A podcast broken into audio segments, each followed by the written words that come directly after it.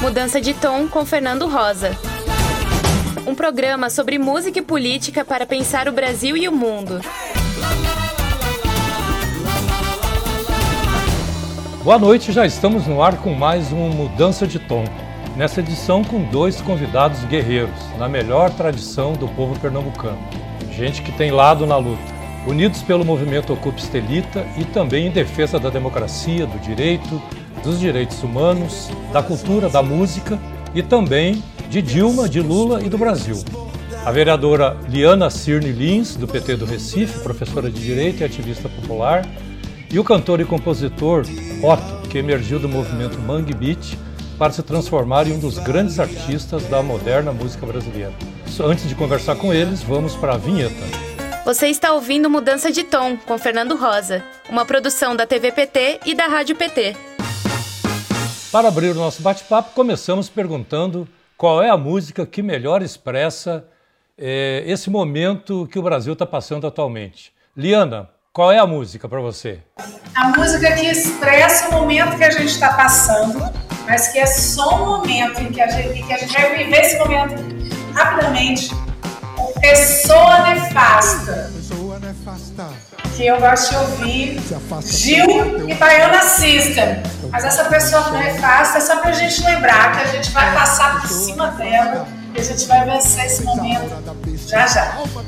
E para você, Otto? A música que eu acho que expressa esse momento agora com muito otimismo e coisa Pode ir armando corrente, preparando aquele feijão preto, Lula tá voltando. eu acho que eu estou muito mais, muito mais otimista hoje do que eu tive há alguns, alguns há um ano atrás ou dois. Hoje eu acho que a gente está muito mais para o otimismo do que para o pessimismo. Então, é essa daí. Lula está voltando aí, gente. Liana, no dia 29 de maio, você protagonizou uma situação que se transformou em um símbolo da resistência popular. Eu diria que foi um marco nesse momento que a gente está vivendo atualmente na luta política brasileira. A, a tua foto na frente da viatura desafiando a repressão é um exemplo de postura política. O que que aconteceu naquele momento? Ou seja, que cenário você encontrou quando foi para a rua? Fernando, eu fui para a rua prestar assessoria jurídica para as pessoas que haviam sido detidas. É, dá para ver, inclusive, que eu estou vestida de advogada, vestido tubinho, salto alto, mas eu também sou vereadora.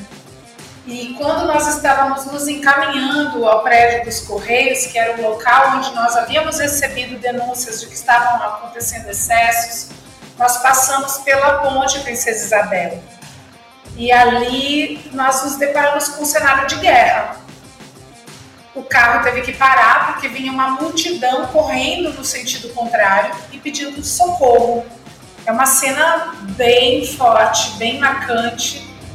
E imagina o seguinte, Fernando. Imagine você ser vereadora da cidade e se depara com uma cena daquela de violências, as pessoas correndo, pedindo socorro, os barulhos de tiros de bomba de gás lacrimogêneo muito altos e o seu carro parado no meio da multidão. Foi uma reação. Eu vi aquele rapaz pedindo ajuda e na hora eu não pensei. Eu entrei no mar para ajudá-lo. Eu tenho me lembrado muito desse depoimento porque é exatamente isso. Você está no meio de uma multidão, a multidão pedindo ajuda, gritando por socorro, a polícia vindo com intenção realmente de provocar o caos, barbárie, agressão. E eu tenho uma carteira de vereadora dentro da minha bolsa. A minha reação foi imediata, eu não pensei. Eu desci do carro e já fui com a minha carteira em riste, já para as pessoas saberem que eu era vereadora. Então eu fui caminhando no sentido oposto da, da multidão até que o carro da polícia parou em cima de mim. E eu fiquei com a carteira para eles poderem ver que eu era vereadora da cidade e fui então tentar dialogar com o motorista. Toda a cena é, é muito forte e eu acho que de certa forma ela é que é, é, aquela cena ela representa muita gente, não é, só, não é a vereadora do Recife, não é a Liana, mas é um sentimento de muita gente de não deixar o fascismo passar. Quando a gente diz não passarão, mas como que eles não passam? A gente não pode mais deixar o caminho livre para eles. Porque se o caminho está livre, eles passam, porque eles são muito agressivos, muito violentos nos propósitos deles. Liana, você é professora de, de direito. É, talvez é, ali naquele momento estivessem até alunos que você deu aulas e tal. Como é que você vê essa realidade hoje, ou seja, é, é, esse tipo de atuação repressiva e de alguma maneira, em alguns casos, como parece que aconteceu lá, é, fora do controle do Estado, como é que você vê isso hoje? Eu vejo com muita preocupação.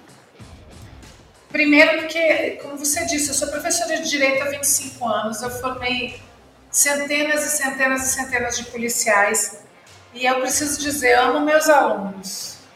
E meus alunos policiais sempre representaram para mim um grande, não vou dizer um desafio, mas um grande desejo de ouvi-los.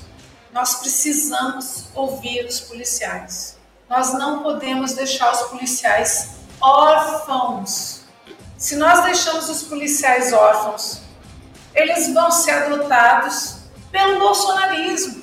A gente precisa entender que os policiais são uma das categorias profissionais que têm os seus direitos humanos mais violados, sem populismo, com papo reto e ouvir.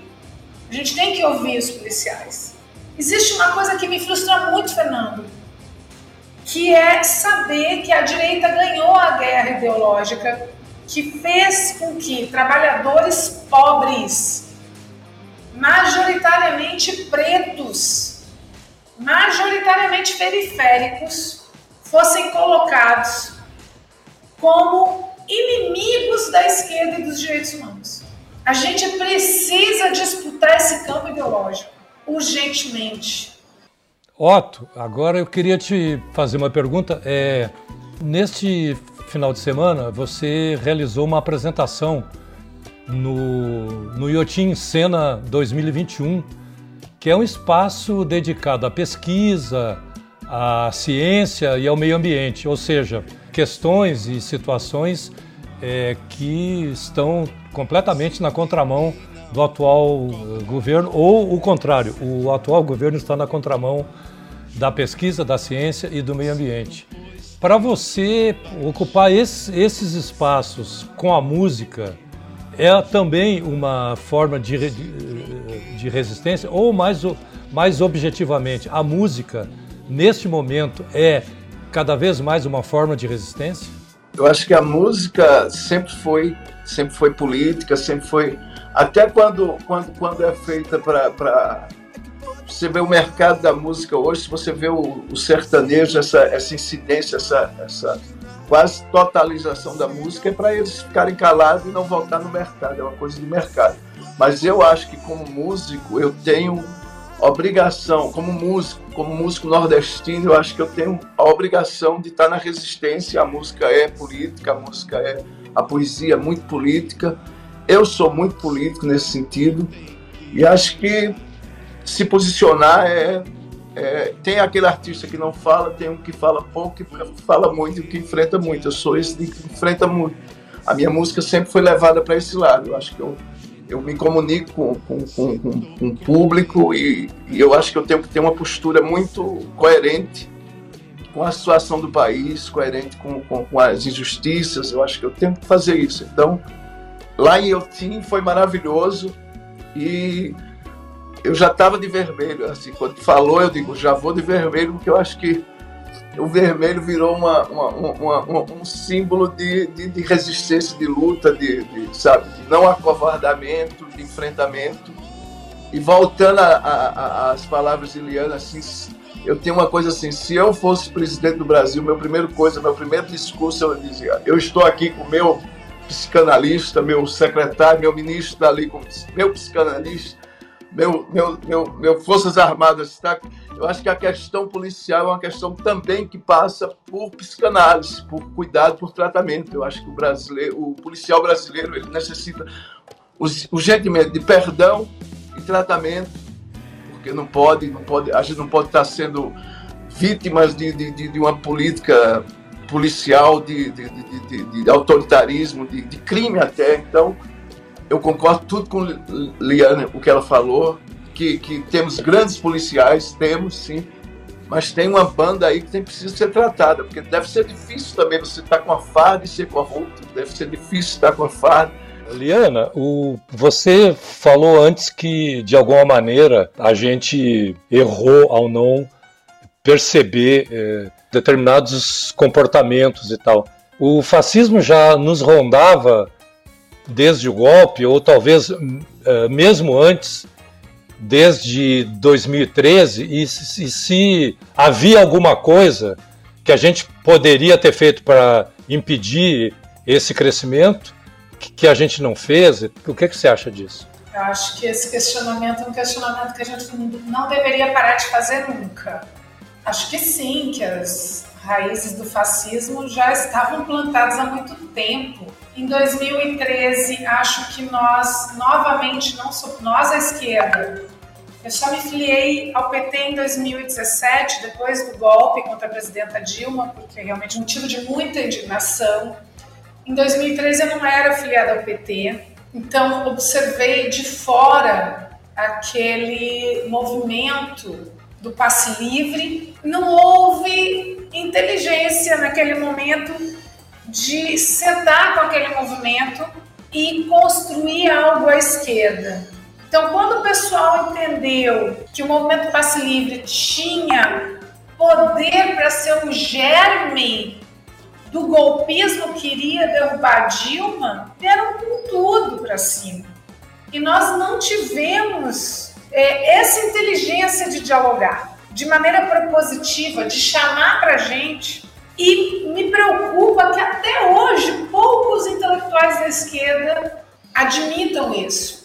Eu, eu, leio com muita simpatia o que a Ivana Bentes, no Rio de Janeiro, escreve sobre o MPL, dizendo que até hoje as lições de 2013 não foram aprendidas pela esquerda. E eu concordo com Ivana.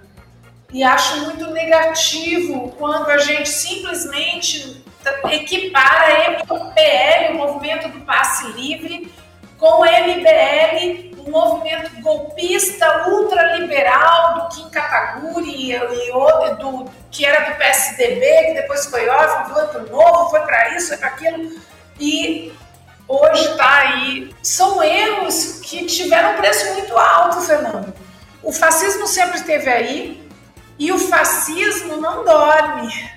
Às vezes eu tenho medo que nós durmamos demais. A direita não dorme nunca, mesmo quando eles estão longe do poder. Os fascistas não dormem, eles dormem de olho aberto. A gente está vendo aí como eles têm facilidade em vencer a guerra de narrativas. Imagine a gasolina a seis reais o litro no governo do PT. A gente quer ver Lula presidente. Não existe para nós outra saída para o Brasil que não seja Lula presidente. Otto, vamos para música, partindo da mesma análise da, da Aliana. O que, que explica, você que é um cara que tem uma, uma identidade com a música brasileira muito profunda, você sempre foi um cara com uma perspectiva mais universal para a música, mas nunca perdeu uma relação muito, muito radical com as raízes da música brasileira, da música pernambucana. O que que explica, além, da, além do, dos interesses de mercado, o que que explica a gente, de alguma maneira, ter perdido essa sintonia é, da, da, música mais verdadeira, digamos assim, com a população? Ou a gente não perdeu? Eu acho que o, o principal, vindo até da última pergunta, Eu acho que a principal coisa que o Liano falou de dormir, tem um ditado na, na Espanha que diz assim, olha, não se, não se dorme sobre as, as armas. Ocupou, então não dorme. Fica atento. Isso na Espanha, desde o do, do franquismo lá, desde tudo. E eu acho que a gente dormiu uma hora, a gente dormiu um pouco nessa, nessa coisa, porque a gente... Eu, eu, eu pego muito a Copa do Mundo como um, uma coisa. Eu falei para Haddad, eu disse, porra, Haddad, não devia ter a Copa, porque a Copa é federal. Eles jogaram para, sabe, que foi um desejo da gente querer a, a, a Copa e lá foi ali que começou todo esse movimento aí de, de, de não vai ter Copa.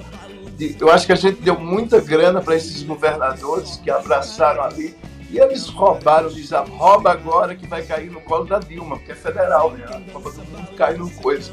Então acho que além disso, além de, da, da, Copa do Mundo, não, não, devíamos ter feito, eu acho que não devia, devia ter construído casa, Haddad falou, devia ter construído casa em vez da Copa. Então acho que esse foi o erro crase ali que a gente não coisa, porque depois da Copa você viu o que fizeram com Dilma. Mas eu acho que teve uma coisa muito grande, foi tentar destruir um partido e um presidente. Foram 13 horas da Globo jogando contra Lula. E a Globo, para acabar um, ela só precisa de 20 minutos. Então, 20 minutos, 20 segundos no jornal já acaba qualquer um. Imagina 13.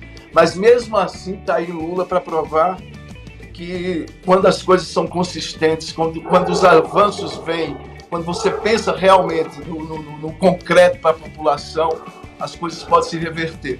Mas o grande vilão, eu acho que foi a, a grande imprensa, eu acho que a grande imprensa brasileira, a grande mídia brasileira, ela, ela e é muito difícil porque a comunicação com o povo, a gente não, se não tivesse a imprensa, a gente não viria Brasília, a gente não ouviria o que estava acontecendo lá, seria isolado.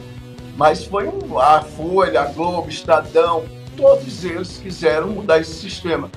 Eles não sabiam e, e quando, quando se leva, e foi golpe mesmo, foi um grande golpe que a gente levou. Golpe é isso, realmente tiraram, mudaram o sistema só que mudou para um sistema cigano, um sistema aventureiro, uma coisa assim que não está dando certo, porque foram realizadas coisas nesses governos de Lula e de Dilma democráticos, sabe, junto com o povo, e isso é o que está sustentando a nossa volta agora.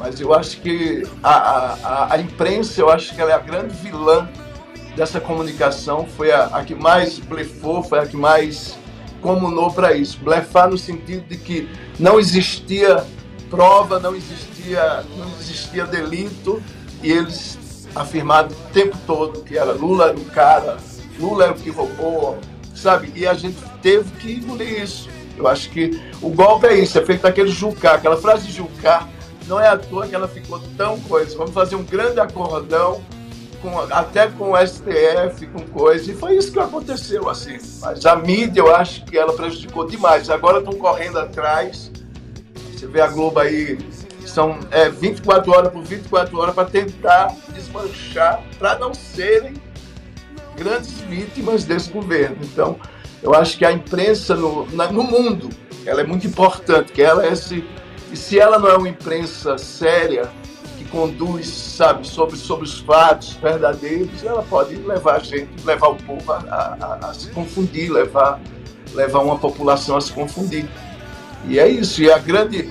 E voltando à música, assim, a gente tá. A, a gente é, é, é, resistência, de novo, eu repito, é resistência e é isso, faz parte da, da, desse caminho. E a gente não é música à toa, não é? Sabe, na hora da pandemia, a música é boa quando na hora da pandemia se fechou tudo a música brasileira, eu tenho muito orgulho de pertencer a ela. Foi para cima das casas, foi para cima do povo, foi foi estar tá junto. Isso daí é o grande dever. Então, uh, como, como todos os, os setores, o da música foi golpeado também. A gente levou essa lapada, mas eu acho que isso, isso fortalece, eu acho, faz a gente pensar mais, faz a gente lutar mais, faz a gente estar junto mais com o povo. Porque o, porque o que faz a gente, a gente acreditar em alguma coisa é viver num país mais, mais equilibrado. É isso o grande, sabe? Ser esquerda talvez seja grande, é estar do lado da, das injustiças. Porque a elite, essa direita que é elite, é, é patroa, é patrão, ela, ela vai ser sempre contra, contra o povo. E eu acho que a gente está desse lado porque a gente é contra eles. E a favor do povo e a favor das. Sabe? É difícil viver num país com pobreza. A gente já tinha saído um pouco, já estava. Eu, eu vi Lula esse final de semana, ele fez, porra, 15%, mas 15% de ganho para essas pessoas, para C e D, é maravilhoso, foi tudo. Eu disse, agora precisamos fazer mais. Eu acho que é isso. A, grande consciência é que Lula está vindo aí também com o direito assim, eu vou trabalhar mais, eu vou, eu vou taxar mais esse, esses caras, esses, esses grandes industriais, essas grandes fortunas. Eu acho que é isso. A gente tem que corrigir agora, porque temos a chance de novo de recuperar no voto, na democracia, no voto direto, no voto coisa, e vamos lá. Porque realmente esse governo ele poderia ter feito algo se ele fosse algo, mas ele não fez nada. Até agora não, o país não saiu do, sabe? Ele só foi afundando na coisa, foi só afundando nessa lama. Então, é isso. Nós vamos falar mais sobre resistência, filiação partidária, música. Mas agora, para fechar esse bloco, vamos rodar um trechinho da apresentação do Otto em Otim com Ciranda de Maluco. Ciranda de Maluco, aqui em Pernambuco é bom demais. Ciranda de Maluco, aqui em Pernambuco é bom demais. A gente aperta, acende a coxa, beija nega a noite inteira.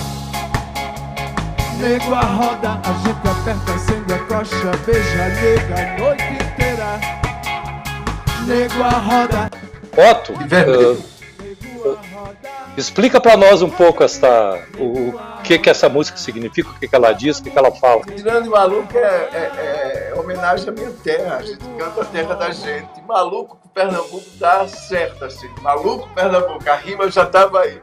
Carnaval, a ciranda, a ciranda, porque eu acho que com, com todo o respeito, assim, eu acredito nessa loucura pernambucana, nesse carnaval, nesse frevo, nessa, nessa, nessa zoeira toda que a gente faz, que faz parte também da resistência, porque o frevo foi resistência, o frevo foi de luta.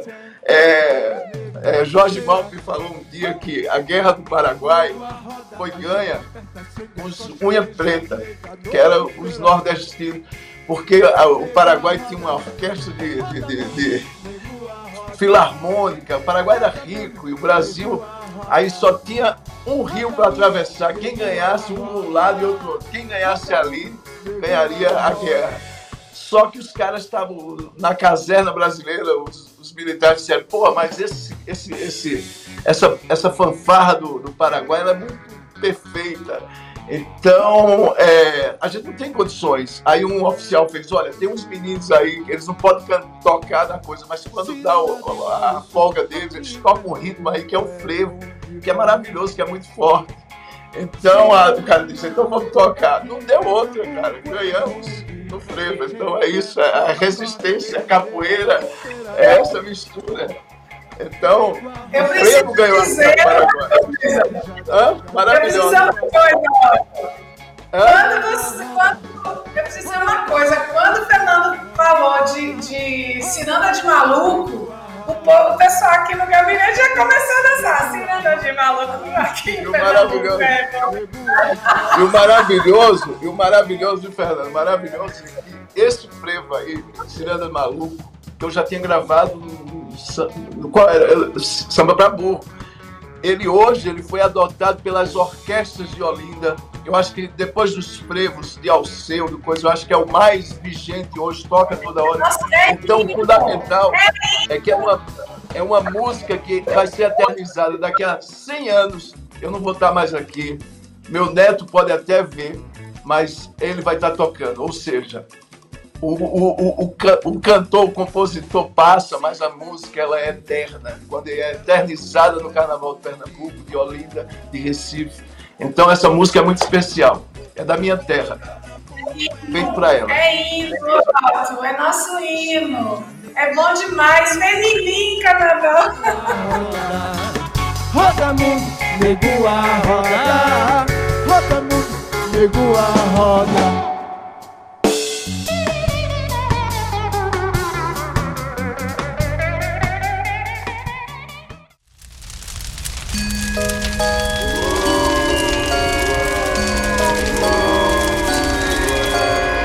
Só queremos o nosso direito. Para tirar o genocida da carreira. Cuida mais da educação.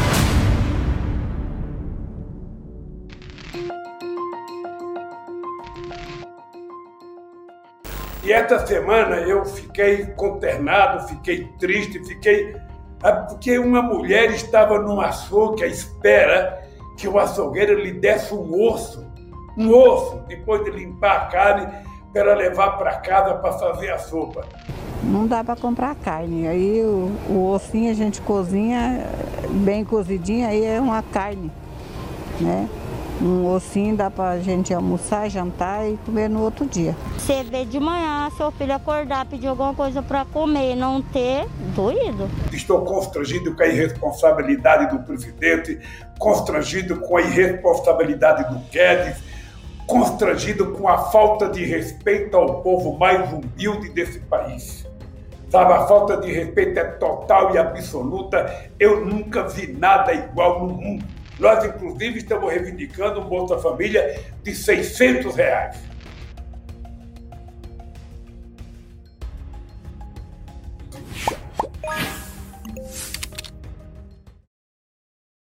PT é o partido mais influente nas redes sociais. Site e redes do PT registram explosão de acesso.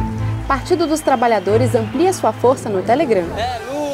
Nos últimos tempos, o PT se aproximou ainda mais do povo brasileiro. Participamos das principais lutas nas ruas. Enfrentamos o descaso de Bolsonaro e fortalecemos nosso partido nas redes. Reforçamos nossos canais e alcançamos o primeiro lugar em engajamento. Ampliamos o nosso WhatsApp e o nosso Telegram. Criamos a Rádio PT, a TV PT, o app do PT, a Casa 13, a plataforma conectado com o Brasil em mais de mil cidades e diretórios municipais. E levamos as nossas mensagens para todo o país. E vem mais por aí. A caravana Casa 13 pelo Brasil.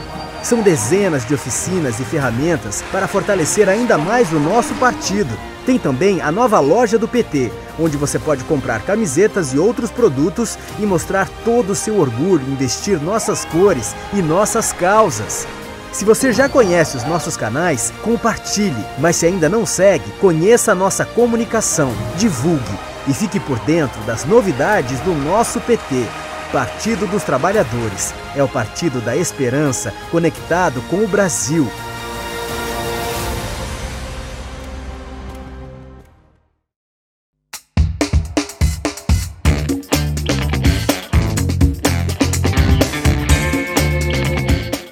Estamos de volta com Mudança de Tom, o seu programa que une música e política para pensar o Brasil e o mundo.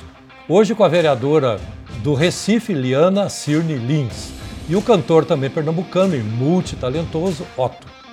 Agora o nosso segundo bloco, o lado B.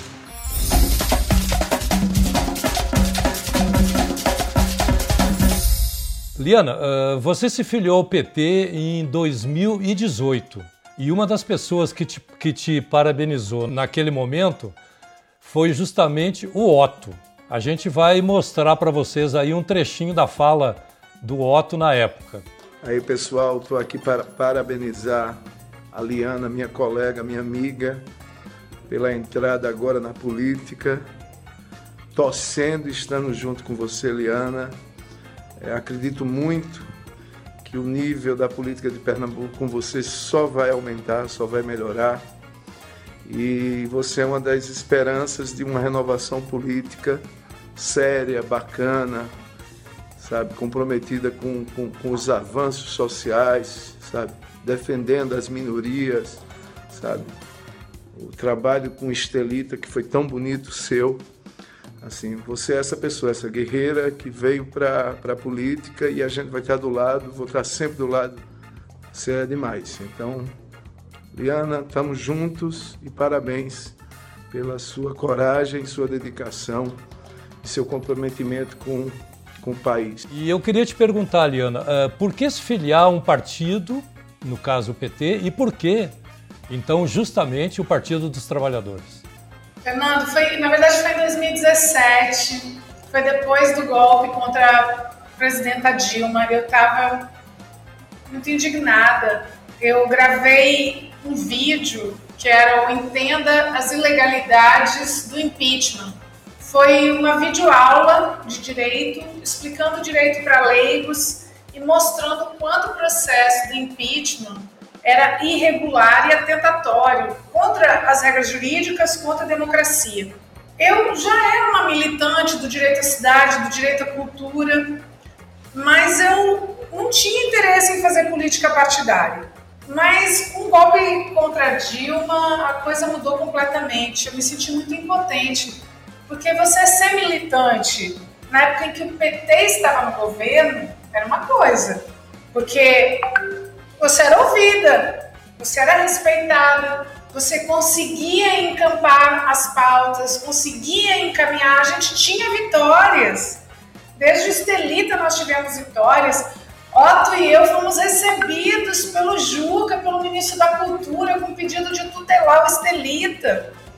E a gente não era de nenhum partido, a gente não era. É, a gente militava, mas não, não tinha uma vida orgânica dentro de nenhum partido. E, no entanto, nós conseguimos ser recebidos pelo próprio ministro da Cultura. Isso no tempo do PT. Quando houve um golpe contra Dilma, que foi um golpe machista, Veja, Fernando, que a Istoé fez uma capa contra Dilma que era as explosões nervosas da presidente.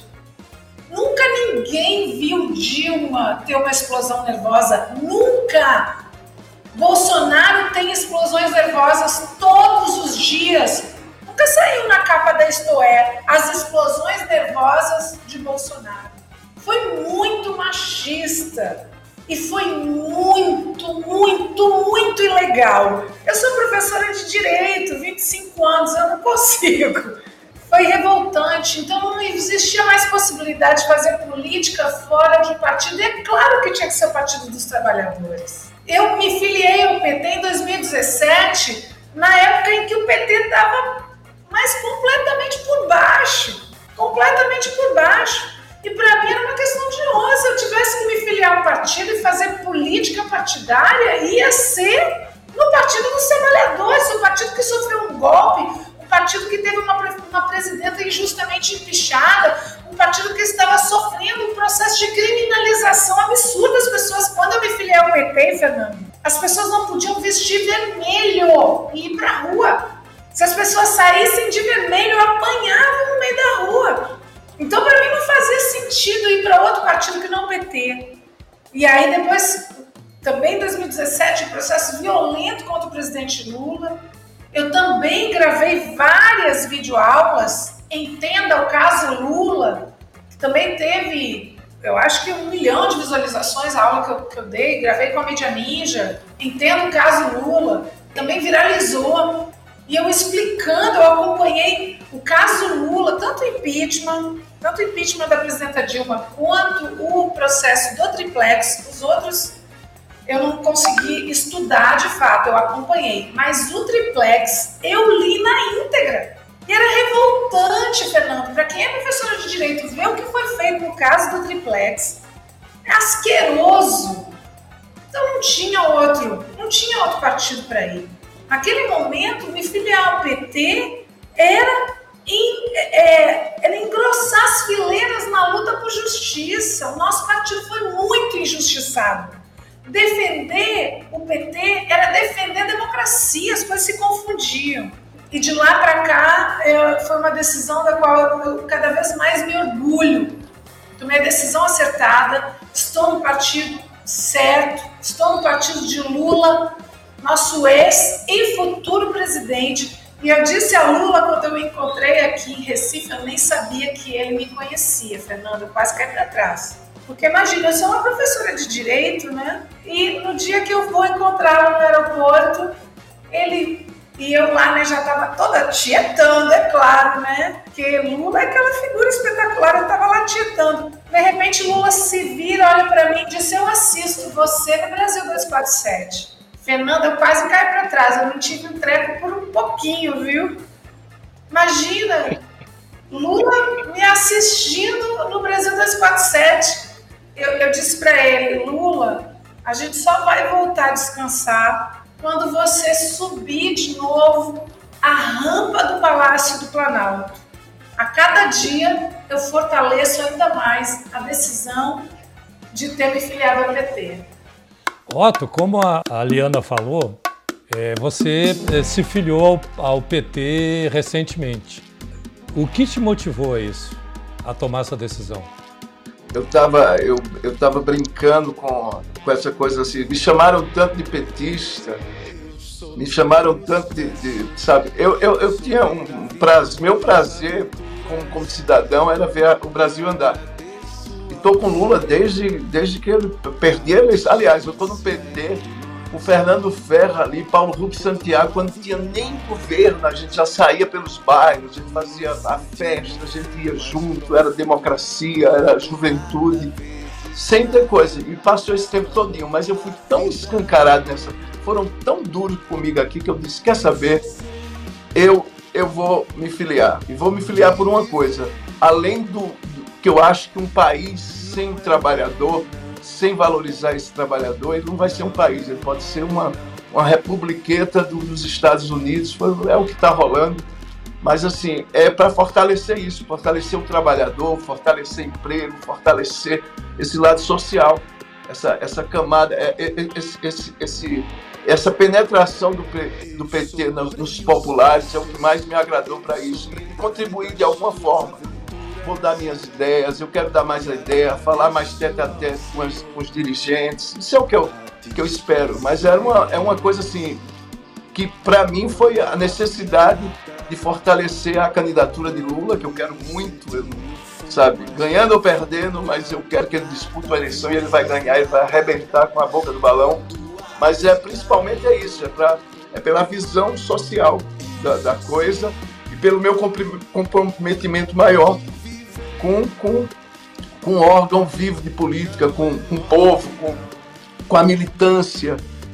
Eu acho isso muito importante. O resto não tem militância. Eu acho que o PT tem uma militância maravilhosa e eu quis estar mais junto, que está, quis estar mais do lado, quero estar mais, mais comprometido. Foi por isso que eu e com todo orgulho, assim, porque eu já era, já era, já era militante, eu já ia, sabe, eu, era, eu sou um lulista, assim, sou, é, assim, a, a, vontade de ver a, a, a extraordinária mente de Lula política de novo contribuindo para o Brasil, eu acho. Que, que não existe político mais no mundo, eu acho. Falei para ele, não existe uma pessoa que é mais importante, que pensa tanto um país, que pensa tanto, até pela pela, pela, pela, biografia dele, você vê que, que é, um, é um lance, é, é uma osmose com o Brasil muito grande.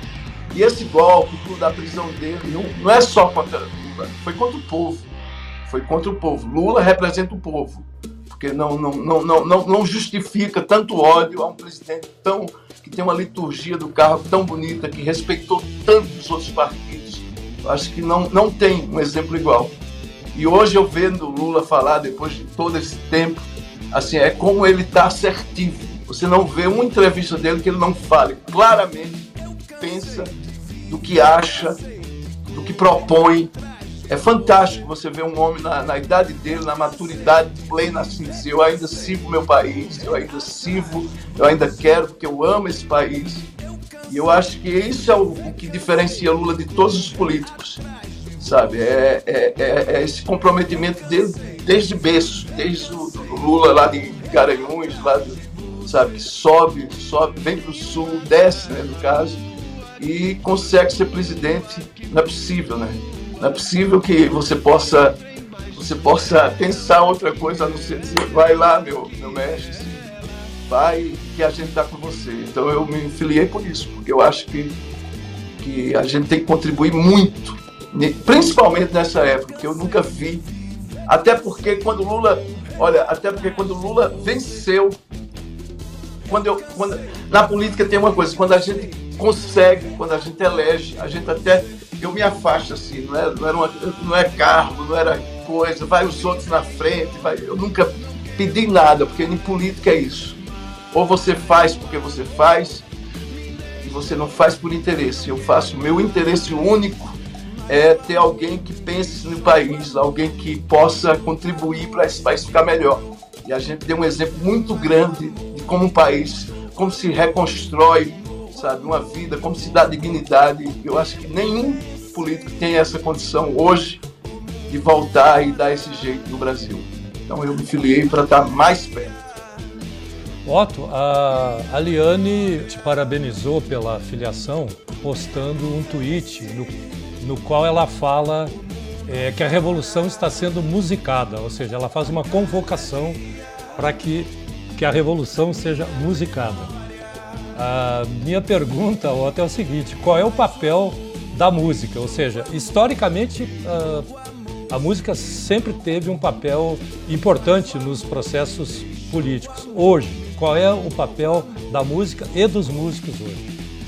Olha, o papel da, da música é estar com o povo, é falar do povo. Eu não podia ser um músico pernambucano, nordestino e estar tá de braço cruzado achando que está tudo bem com a vida. A gente já nasce lá, quando a gente vai cantar, a gente já canta povo, a gente já canta. O movimento Mangue falou disso, falou da, da, da dificuldade, falou de Josué de Castro, falou de Recife, do caranguejo, do homem caranguejo, do ciclo.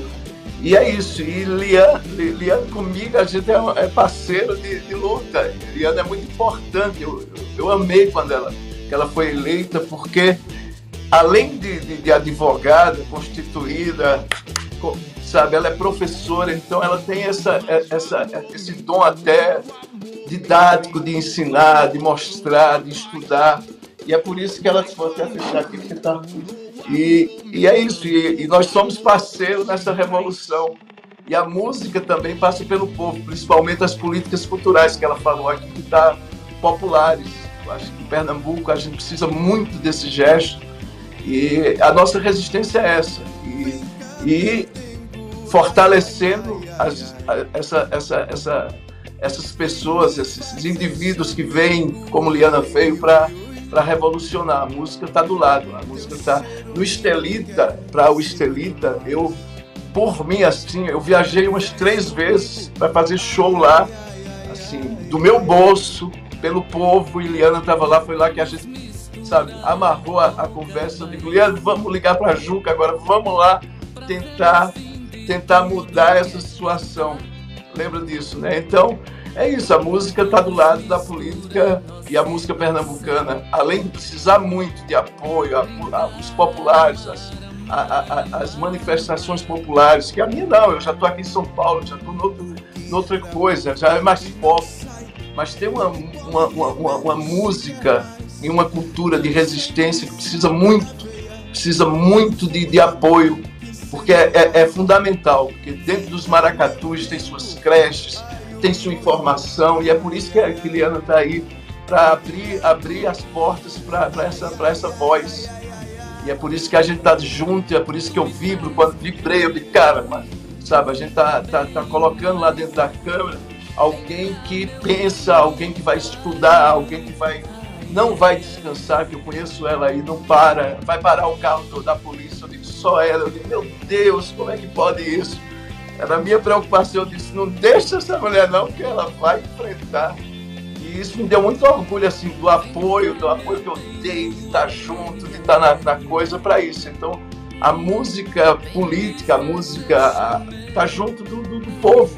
Assim, eu não podia ser um músico bem, bem sucedido nesse caso, pop, daqui do sabe, São Paulo, sem estar pensando na minha terra. Então, a nossa aldeia, sabe, falando, é Pernambuco falando para o mundo.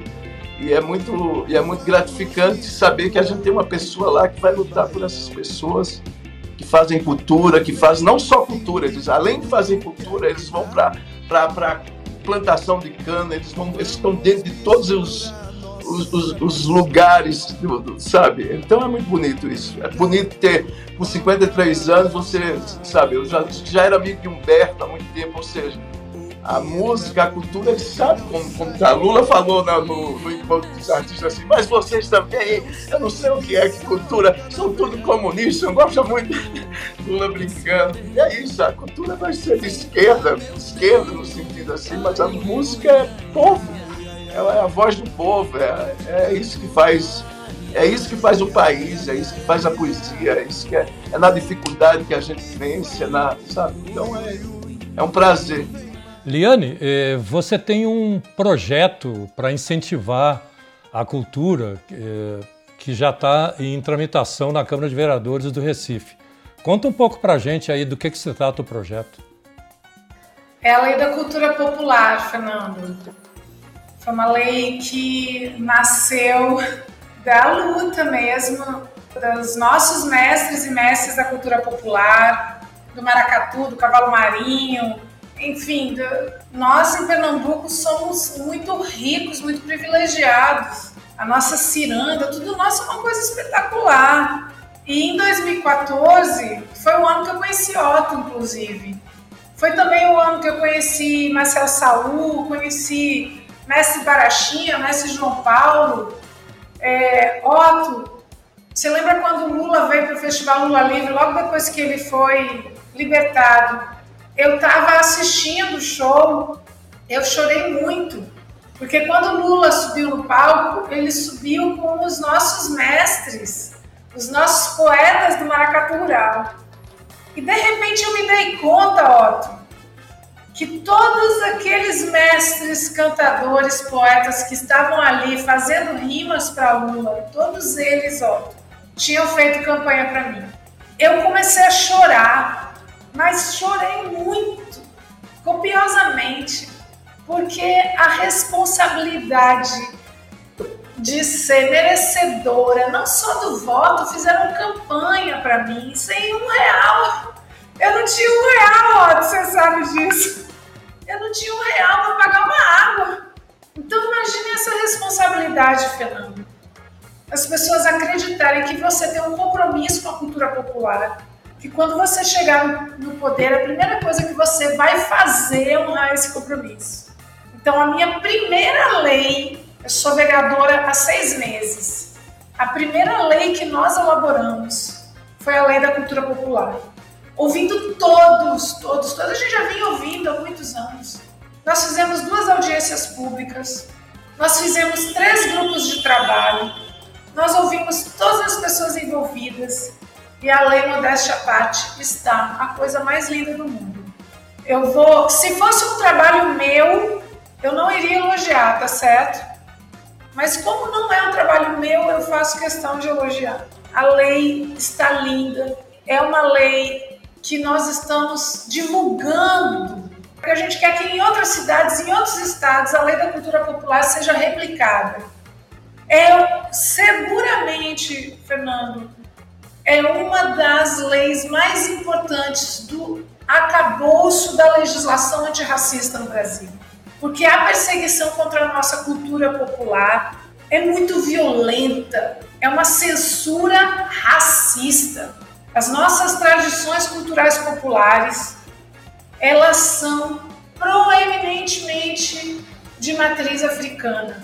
E aí essa esse aviltamento dos nossos terreiros, que é o lugar onde tem as sambadas, esse habitamento dos nossos espaços, das, dos nossos espaços de produção cultural, dos nossos mestres e mestras, acontecer como aconteceu aqui no último carnaval que, que ocorreu, em que a nossa rainha da ciranda é doutora honoris causa pela Universidade Federal de Pernambuco, sempre faço questão de dizer, ela é rainha e doutora honoris causa, Lia de Itamaracá, se recusou a subir nos palcos porque não aceitou o cachê indigno que ela estava recebendo. E eu digo que Lia fez greve, greve em defesa da cultura popular. Como as nossas culturas populares, que dependem inteiramente do repasse oral, do repasse geracional, nenhuma geração pode ficar desacobertada, pode ficar desprotegida, porque se uma única geração não fizer o repasse a gente perde aquela tradição cultural para sempre. E eu comecei a dizer isso: a cultura popular está sofrendo risco de extinção.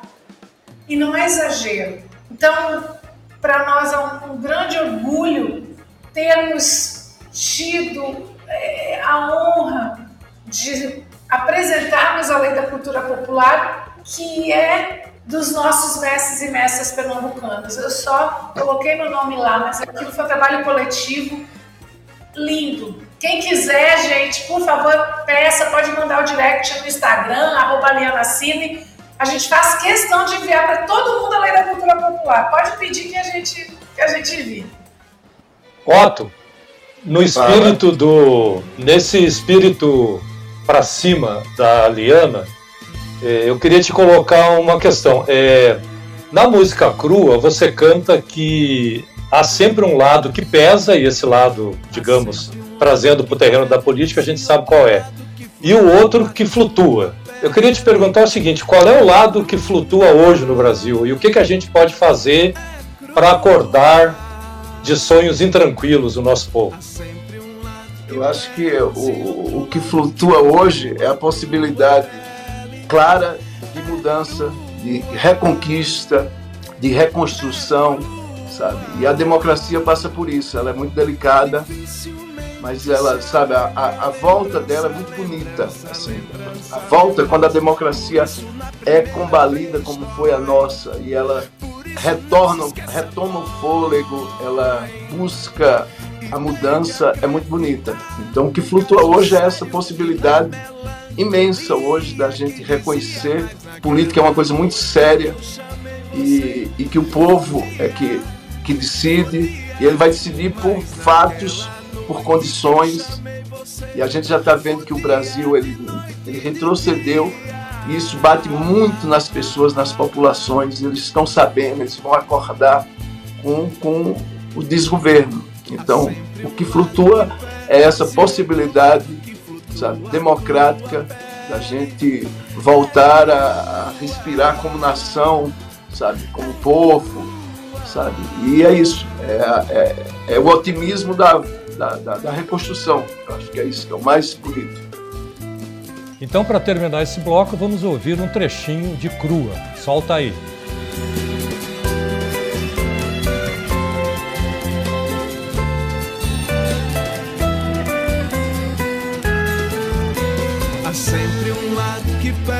Pesa e outro lado que flutua a tua pele.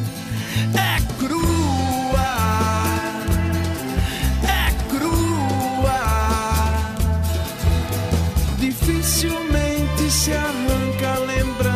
lembrança, lembrança, lembrança. Por isso na primeira vez dói. Por isso não se esqueça, dói.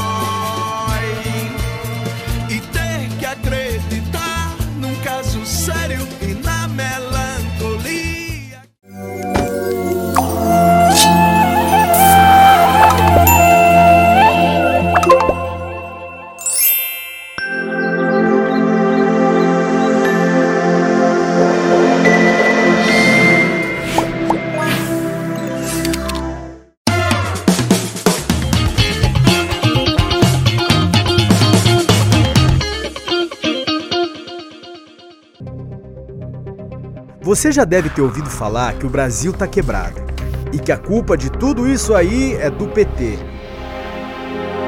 Mas você se lembra de quando o PT governou o país? Nada a ver com esse Brasil de hoje. Os governos do PT geraram 20 milhões de empregos, aumentaram o salário mínimo como nunca, atraíram mais investimento internacional, fizeram o Brasil zerar a dívida externa crescer, distribuir renda e se tornar a quinta maior economia do mundo. Era carro novo, fogão novo, geladeira nova, vida nova.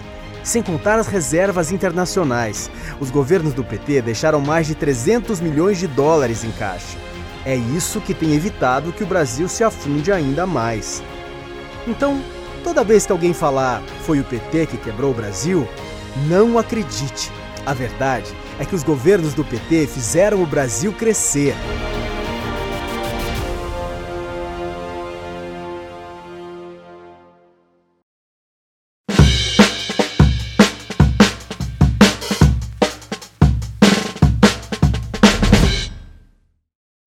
Mudança de tom volta com a vereadora Liane Cirne Lins e o cantor Otto.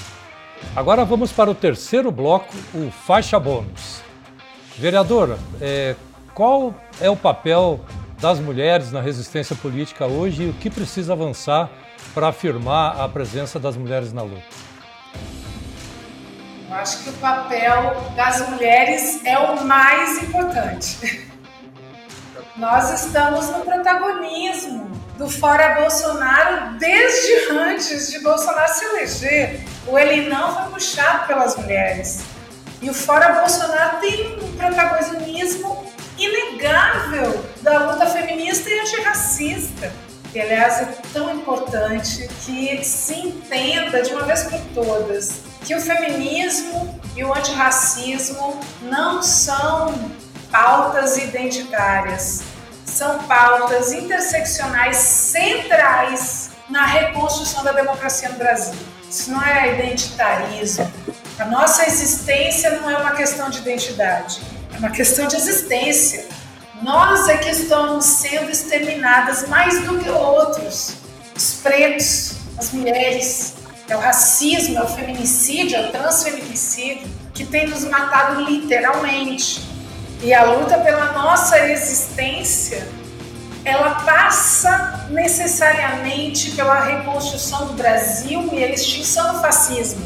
Não existe movimento de extinção do fascismo e de superação do bolsonarismo que não seja também centralmente feminista e antirracista.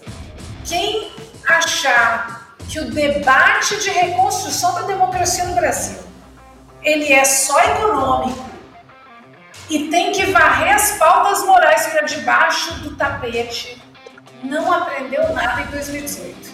Não aprendeu nada em 2018 não tem que varrer as pautas morais para debaixo do tapete. Tem que tirar as pautas morais de dentro do armário. Em 2018 a gente fugiu desse debate, Fernando.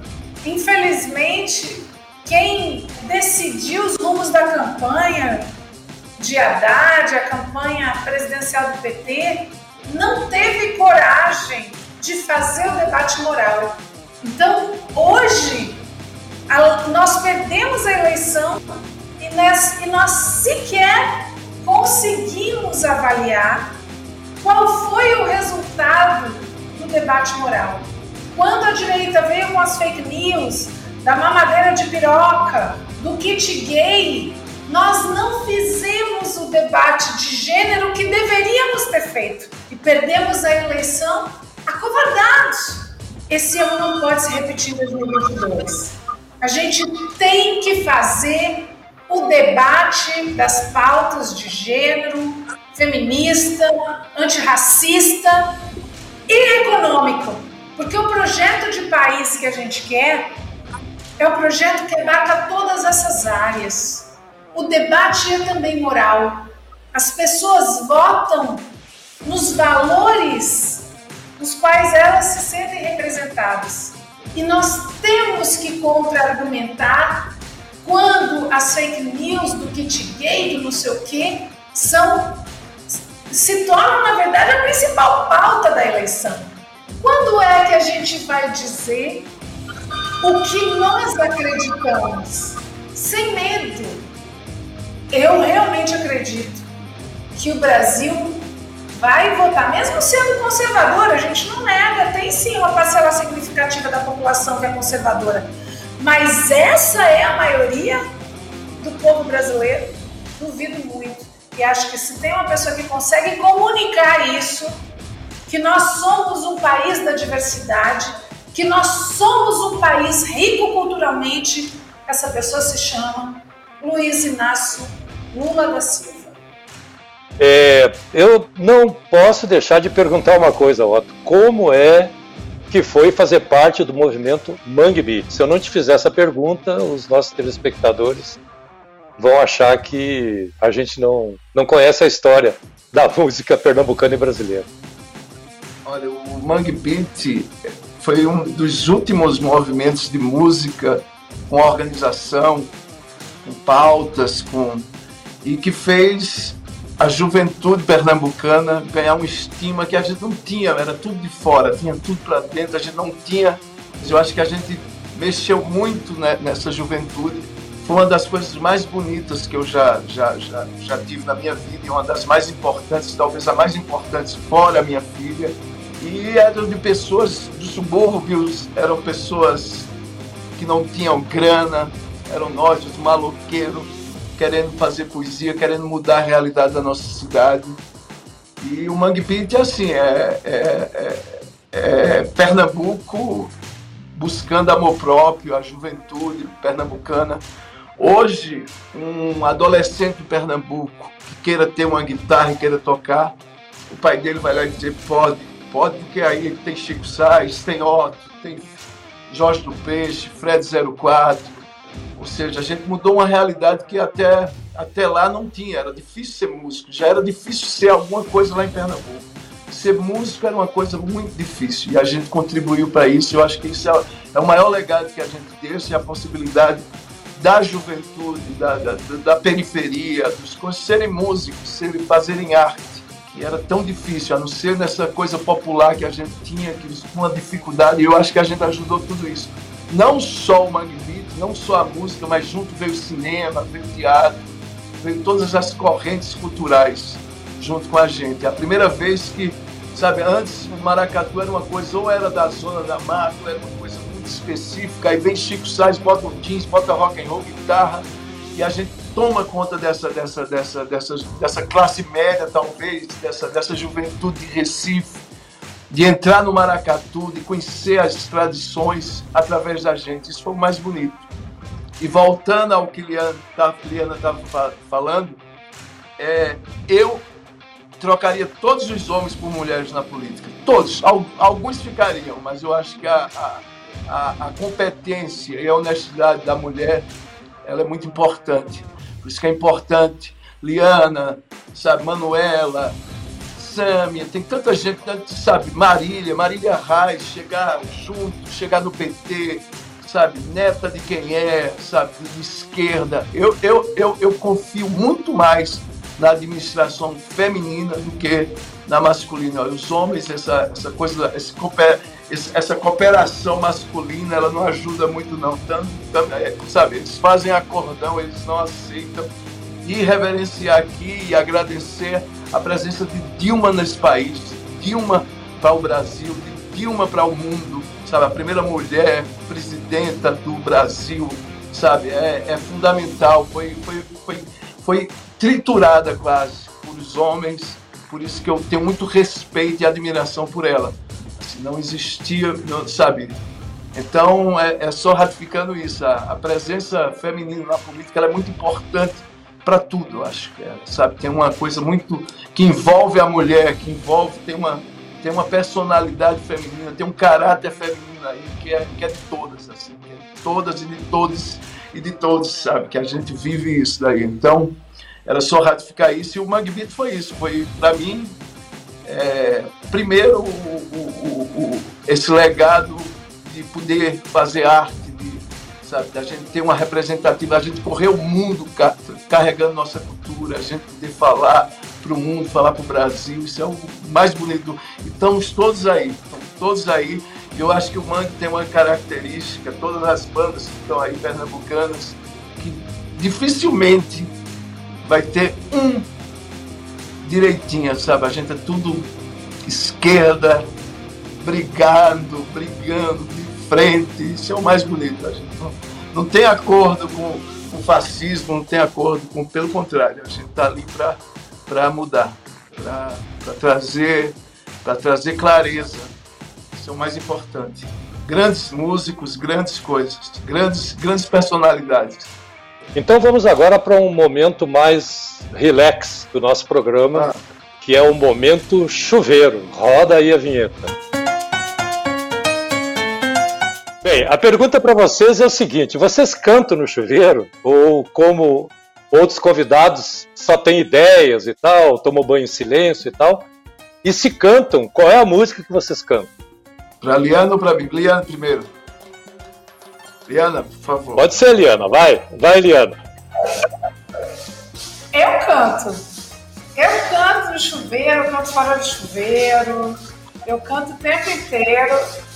Minha mãe é musicoterapeuta, então música é uma coisa muito viva na minha vida, muito importante.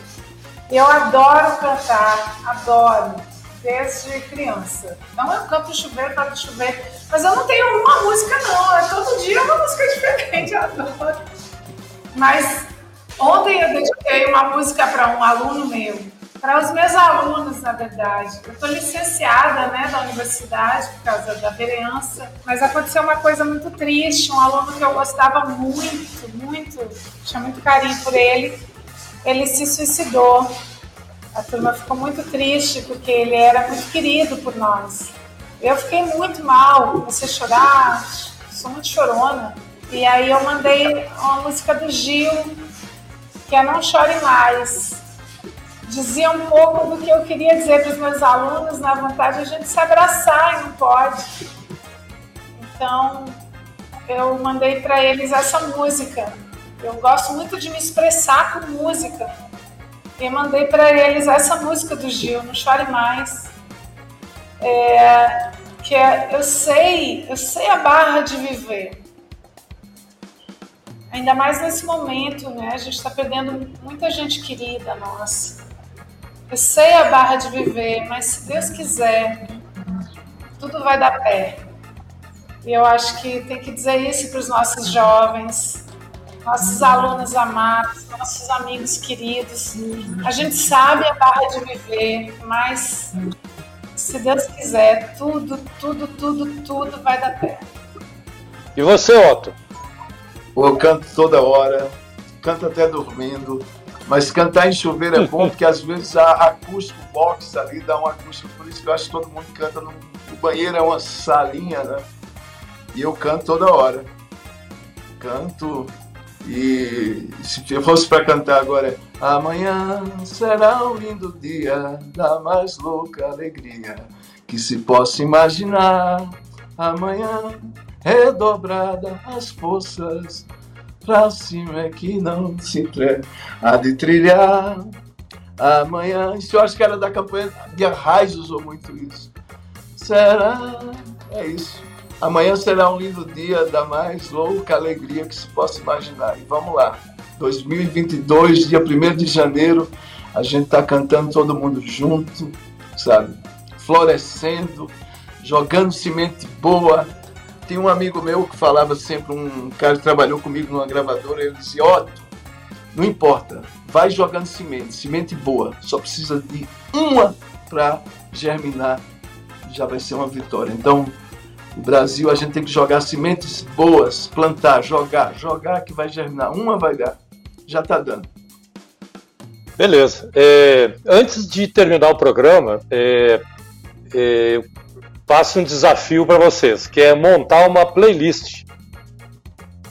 É, cada um de vocês indica quatro músicas e eu indico duas para participar também. Eu, eu colocaria a cidade de Chico Sainz. Chico Sainz. Colocaria a cidade, o que será que será de Chico? Eu colocaria Tiranda de maluco, que é de Pernambuco de novo. E a outra, deixa eu ver mais. Vida de Gado. Pronto, do, do, do Zé Ramalho, que é a obra é linda.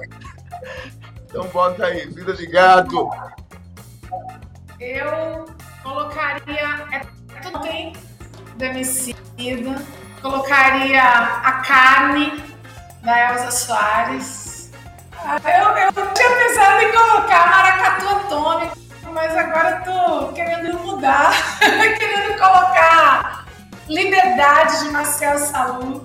E posso colocar um cantor que eu adoro? Otto.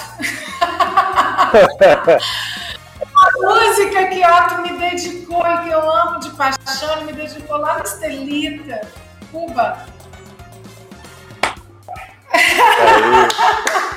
Otto e chorão, Otto e chorão. E tu, Fernando, quais são as suas? Cara, é muito difícil escolher duas músicas, mas eu ontem à noite, um tempão, fiquei com Desde Menina, com a Lia de Tamaracá, e Histórias Antigas do Zé Manuel. Adoro. Zé Manuel Pernambucano, nosso Zé Manuel? É, claro. É. Maravilha. Oh, essa lista. Nossa, Zé Manuel é maravilhoso demais. Que voz é aquela? Que piano é aquele? Meu Deus. Excelente, Fernando, adorei. Vereadora Liana Cirne Lins, muito obrigado. Otto, muito obrigado. E obrigado a você que nos prestigiou até aqui. Até o próximo Mudança de Tom. E já que a gente falou tanto de brasilidade e resistência no programa, minha sugestão é terminar esta edição com Oruno Milá, faixa que também faz parte do álbum Otomatopeia. Otto, explica pra gente o que, que significa essa música. Olha, Urumilá, essa música daí eu, eu fiz para PJ Pereira, que tem a Pereira Del, que me pediu para lançar o livro dele, é, Cânticos dos, dos Dois Mundos, Deuses dos Dois Mundos, que é sobre o candomblé. E na original ainda tem uma versão original que é Gil e Comigo, que eu posso passar para você, com um clipezinho desse disco.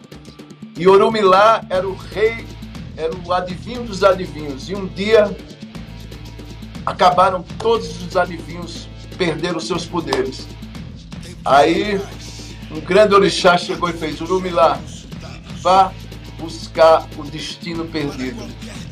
Você veio na música, então Urumilá era o maior adivinho e ele foi lá buscar o destino, buscar o caminho, sabe? Depois disso voltou toda a adivinhação, voltou toda a magia das músicas, da, da, das adivinhações dos grandes mestres.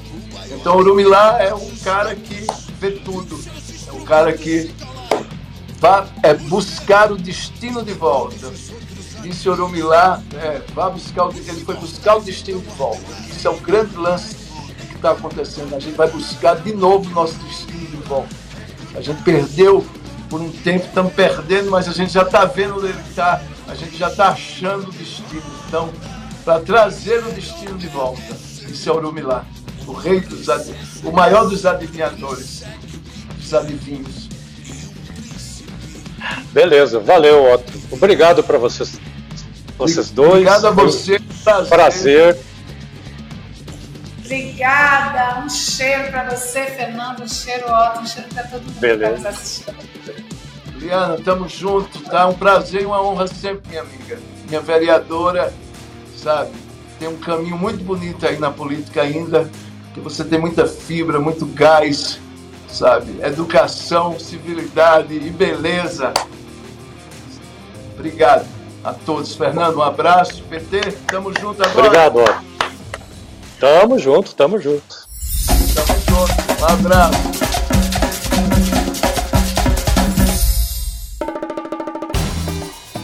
Chegamos ao fim do Mudança de Tom, um podcast da TV PT e da Rádio PT. A coordenação geral do podcast é da Gil Cavalcante. Produção: Giovana Gomes. Roteiro do Diego Rebouças. Sonoplastia: equipe da Rádio PT. E apresentação: Fernando Rosa. Até o próximo episódio.